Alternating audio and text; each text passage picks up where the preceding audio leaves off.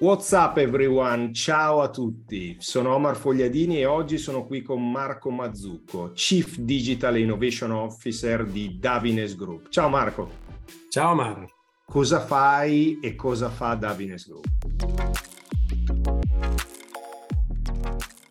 Allora, beh, Davines Group ha fatto sempre della sostenibilità una sua leva distintiva, sin da quando questo tema non era così mainstream eh, come oggi. Quindi ci ha creduto fin dall'inizio e grazie a questo, anche grazie a questo, ha saputo creare una forte differenziale competitivo all'interno di un settore che è quello del beauty. Davines Group ha due marchi, Davines che eh, realizza prodotti hair care e Comfort Zone che realizza prodotti skin care. Quindi per intenderci, da una parte shampoo, balsami, colori, dall'altra creme e, eh, e quant'altro.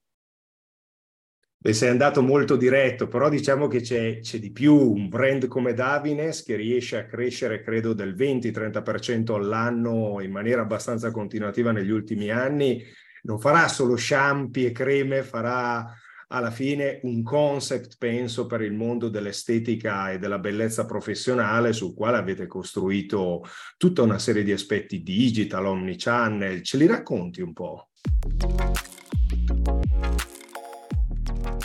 Sì, tocchi bene il fatto del, del, concept perché penso che quello sia stato e sia alla fine il nostro differenziale competitivo. Tra l'altro quest'anno l'azienda compie 40 anni, quindi comunque una storia lunga, ma devo dire un marchio che è ancora fresco, ancora in forte crescita, perché in effetti eh, quelle percentuali che dicevi sono, sono, corrette, cresciamo bene, una realtà fra l'altro che è eh, multinazionale, quindi oggi tieni presente che oggi il nostro mercato di riferimento è Nord America, ma siamo presente, presenti in 90, in 90 paesi. Quindi insomma è ancora una bella storia di crescita interessante che oggi insomma si affianca, si affaccia anche nuovo, al mondo del digitale con forza e, e, sta cambiando tante cose all'interno di Davines.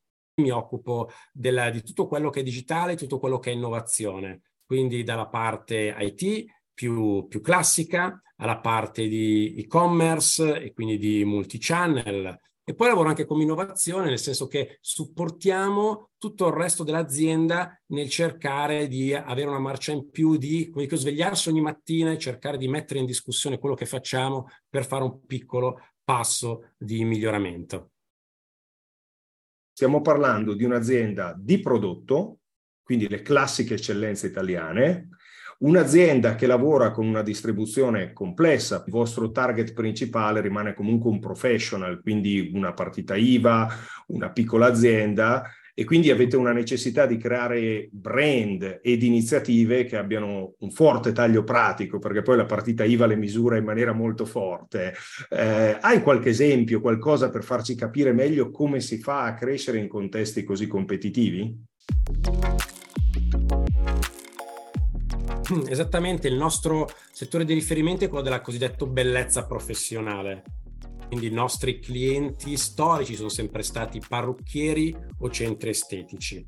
Quindi un settore B2B e B2B2C perché poi il parrucchiere utilizza i nostri prodotti per i suoi servizi e poi li rivende anche al cliente, al cliente finale.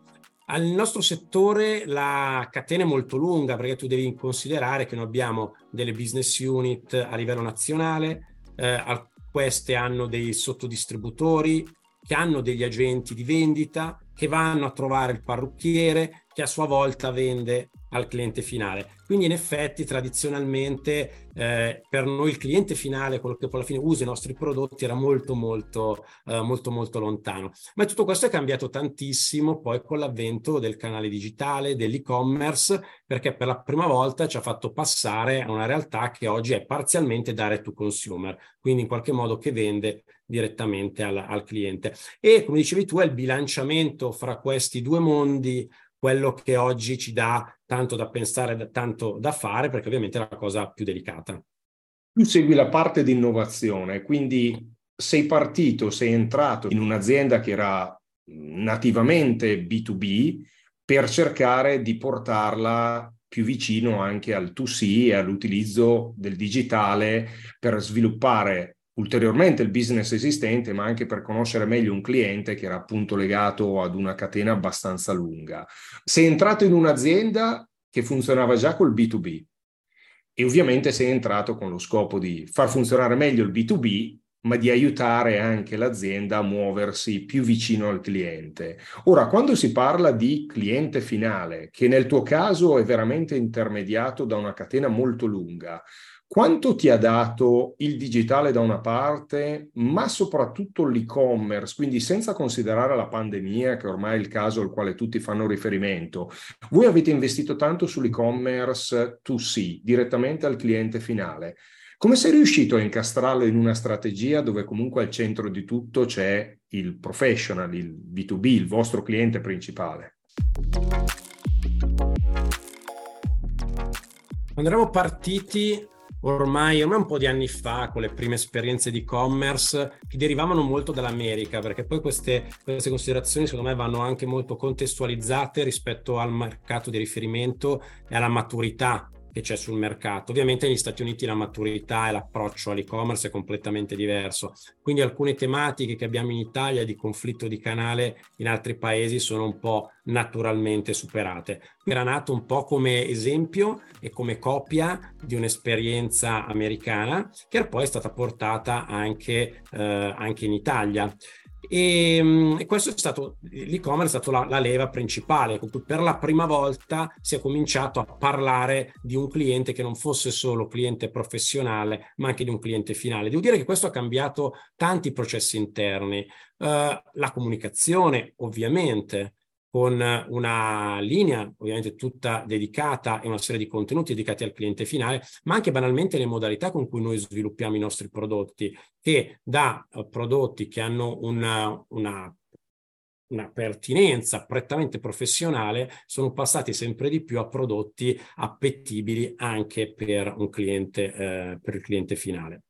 Quindi diciamo l'e-commerce è stato veramente un abilitatore rispetto a questo, eh, ovviamente la, la, la, pandemia è una cosa che ha colpito tutti, anche nel nostro caso ha, ha, dato enorme rilevanza a questo tema perché considera che per mesi e mesi i nostri clienti professionali erano chiusi. Quindi l'unico modo per portare i nostri prodotti era l'e-commerce direct to uh, consumer. È chiaro che quello in quel momento c'è stato un salto, un salto veramente importante di peso strategico che il canale ha all'interno della nostra strategia e da lì sono cominciate una serie di riflessioni più serie, principalmente sul tema di come far convivere e coesistere il canale tradizionale dei parrucchieri rispetto a un canale nostro diretto verso i clienti finali.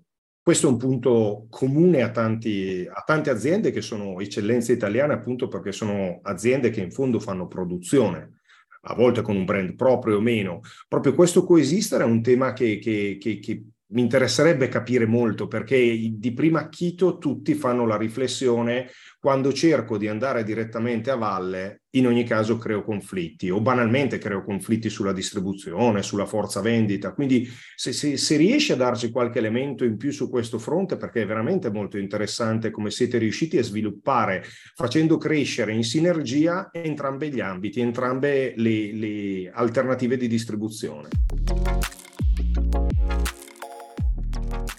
Sì, come stiamo cercando di fare, perché ovviamente è un uh, cammino complesso, assolutamente non facile, però questo penso sia anche il nostro fattore distintivo principale. Noi non abbiamo mai voluto um, scavalcare o sostituire il canale tradizionale, restiamo, rimaniamo un'azienda professional first, ma questo professional first interpretato in questo modo, che alla fine, se ci pensi, i parrucchieri sono i principali influencer che abbiamo perché hanno un rapporto fortissimo con i nostri clienti e quindi sono loro che poi sono in grado, gli unici in grado di presentare e valorizzare al meglio i nostri prodotti. E parlo, vabbè, parlo di parrucchieri, poter parlare di centri estetici nello stesso modo. Allora forse sarebbe assurdo, sciocco bypassarli o non sfruttare questa cosa. Da cui l'idea di vedere il canale digitale non come un qualcosa staccato dal nostro solito business, ma come elemento di amplificazione, un qualcosa che può addirittura rinsaldare e rafforzare una community di persone che sono interessate a quello che è il nostro brand, a quelli che sono i nostri, i nostri valori. E quindi l'idea è, quando creiamo qualsiasi tipo di iniziativa sui nostri canali e-commerce, il tema è come può partecipare, come può trarre un vantaggio anche il nostro cliente professionale per amplificare la sua possibilità di intessere relazioni e di fare business.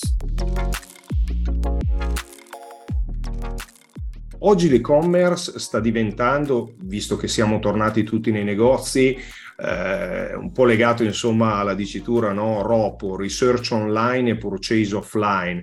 Quindi lato vostro, sul vostro segmento, si sente questo aspetto, cioè che e-commerce è diventato un canale di discovery dove tu comunque stai portando i valori di un brand, ma in realtà vai a alimentare soprattutto, nel vostro caso, i, i, i saloni, perché poi la vendita è soprattutto nel canale professionale più che in negozio?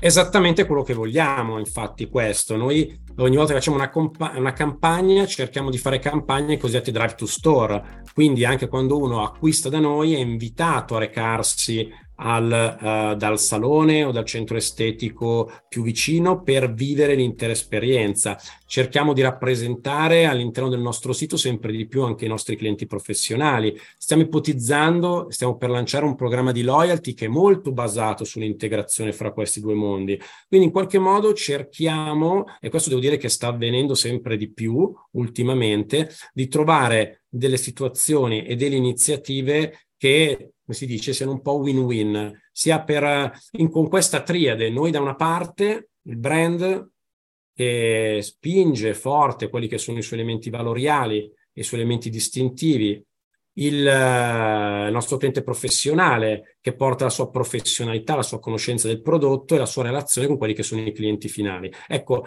per noi l'idea è di vedere l'ecosistema digitale come un qualcosa che supporti questo triangolo e generi valore all'interno di questo triangolo creando occasioni di interazione e di scambio di valore un elemento fortemente distintivo perché alla fine se penso al vostro settore e magari sono un po' ignorante, però è un settore che comunque eh, ha anche molte multinazionali globali come primi, come primi, player, quindi il vostro modo di distinguervi e, e di emergere, eh, vedendolo dall'esterno, mi sembra molto legato a una forte capacità di esecuzione, ma legata in maniera estremamente forte a delle scelte di valori, che poi diventano contenuti portati con coerenza, perché la scelta della sostenibilità fatta in un modo così marcato prima che diventasse un trend è qualcosa comunque di non comune eh, su aziende di queste dimensioni. Dall'altra parte lo stesso uso degli strumenti digitali che fate, il vostro e-commerce è molto legato ai contenuti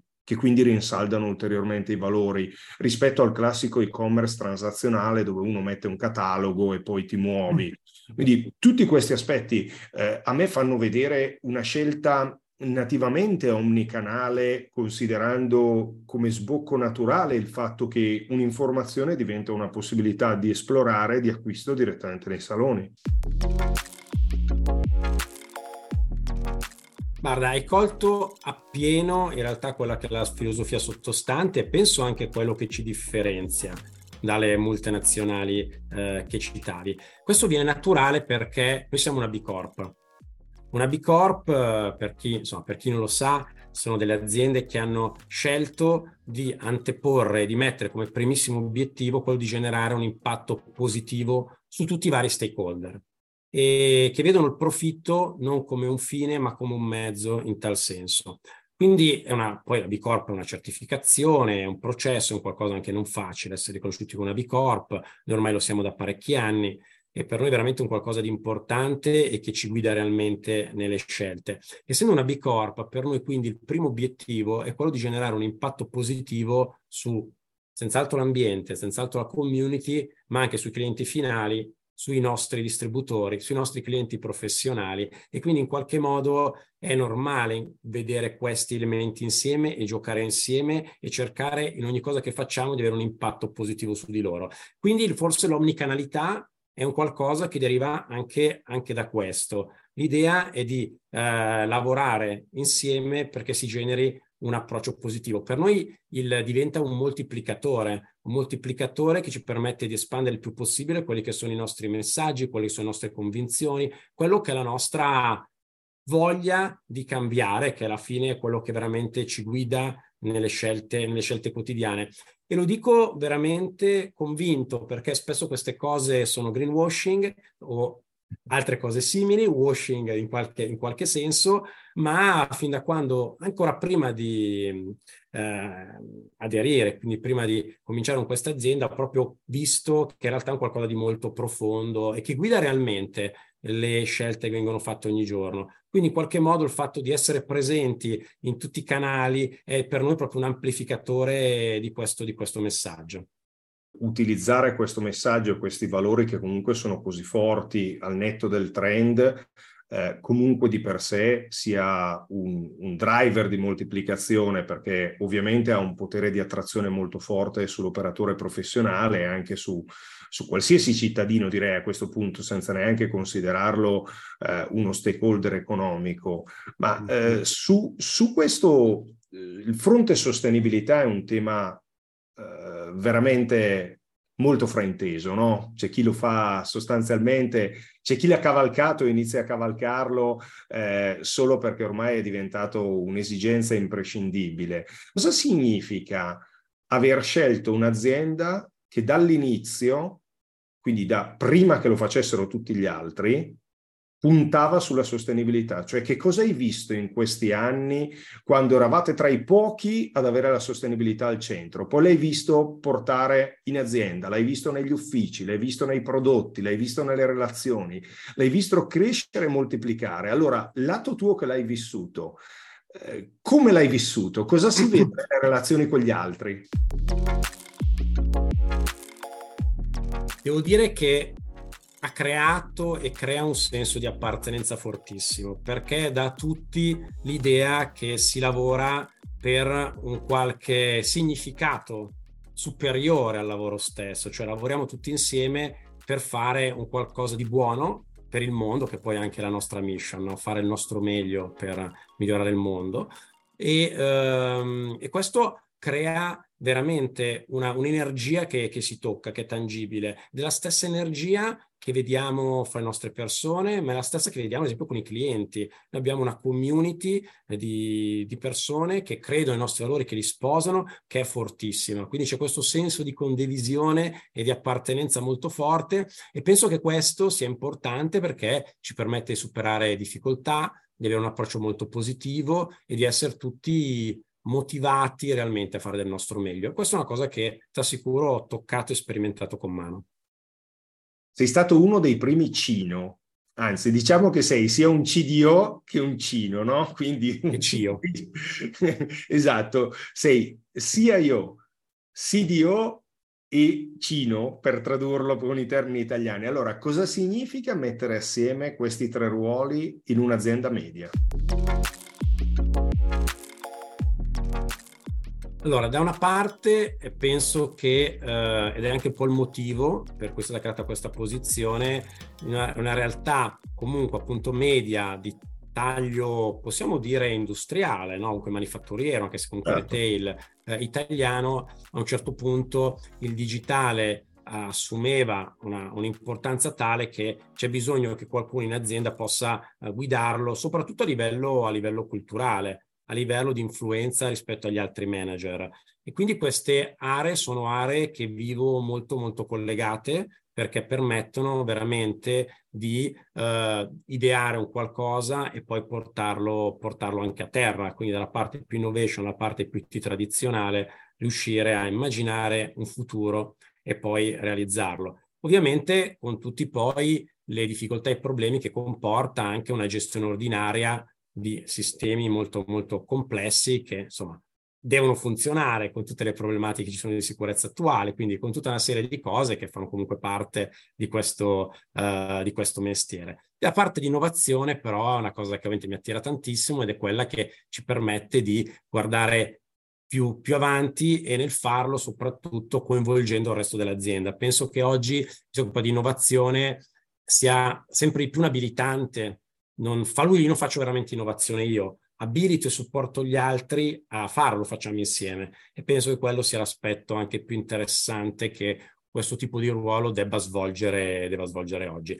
Perché sia il digitale è pervasivo, non è un qualcosa appannaggio di pochi in azienda, ma è che tutti devono modificare o stanno modificando le proprie competenze, il proprio lavoro, trando beneficio dell'opportunità del digitale e così è, lo stessa cosa il tema dell'innovazione ognuno deve guardare e pensare a come poter migliorare di poco o di tanto quello che fa ogni giorno. Quindi l'innovazione è proprio un mindset che va mantenuto e che si sposa per me perfettamente con il digital. La prossima innovazione o a cosa stai guardando come innovazione in un settore che hai appunto definito tu manifatturiero industriale, perché ora siete un brand, però avete dimostrato che anche nel mondo manifatturiero industriale si possono creare dei brand e i brand alla fine possono essere assolutamente dei moltiplicatori del valore di produzione che l'azienda aveva, perché alla fine gli si dà veramente un valore intangibile ulteriore.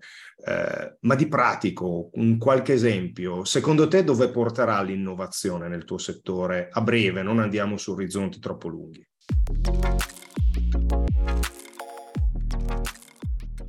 Diciamo che nel nostro settore si parla tantissimo negli ultimi anni di beauty tech e ci sono tantissime aziende, le famose multinazionali, che sono molto molto attive nell'ambito dell'innovazione tecnologica e stanno veramente facendo delle cose molto molto interessanti da quel punto di vista. Parliamo da una parte di tutta una serie di uh, tecnologie che in qualche modo aiutano la fruibilità e l'usabilità dei nostri prodotti, ce ne sono molti, soprattutto nella cosmetica. Ci sono strumenti digitali che aiutano alla, dal, dal virtual try-on a sistemi che ti eh, in automatico ti fanno la diagnosi, ti dicono cosa devi fare. Sono tantissime cose che si, stanno, che stanno evolvendo. Ovviamente oggi, un po' come tutti, anche noi stiamo guardando con interesse al tema dell'intelligenza artificiale generativa. Eh, credo che comunque sia un tema disruptive per ogni industria e stiamo cercando di capire come possa inserirsi all'interno dei nostri flussi lavorativi. Io la vedo molto come una grande opportunità per efficientare a molti processi aziendali. E, mm, e in questo senso penso che lì possa veramente portare grande innovazione. Azienda manifatturiera, tradizione industriale italiana in un settore molto particolare, anche se la bellezza è italiana. Eh, però qui c'è una dimensione internazionale. In questa dimensione internazionale, come si comportano i diversi paesi? Cosa fanno di diverso?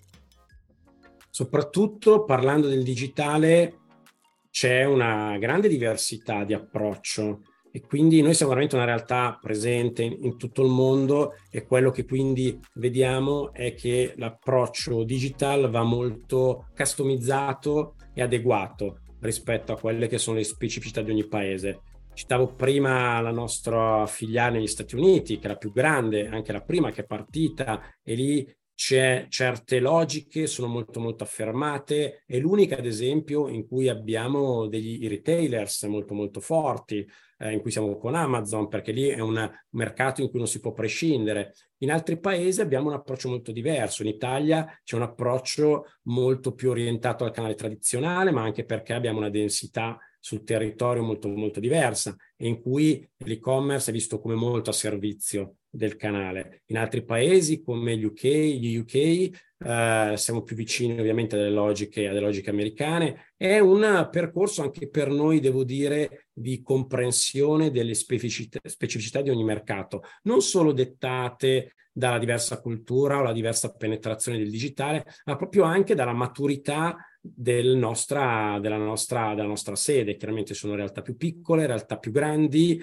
paesi nuovi che abbiamo appena aperto, ognuno fa un po' un caso a sé, ma rimane quello che dicevo prima come leitmotiv, come filo rosso che congiunge tutto, rimane una strategia che però deve essere sempre quella e stiamo cercando di portare in maniera il più possibile coerente, non solo dove siamo presenti, ma cosa che devo dire molto difficile, anche dove abbiamo dei distributori e quindi lavoriamo sempre di più con dei distributori che sono ovviamente business indipendenti per aiutarli a interpretare il mondo digitale con la stessa filosofia e con la stessa logica che stiamo utilizzando eh, a livello di gruppo.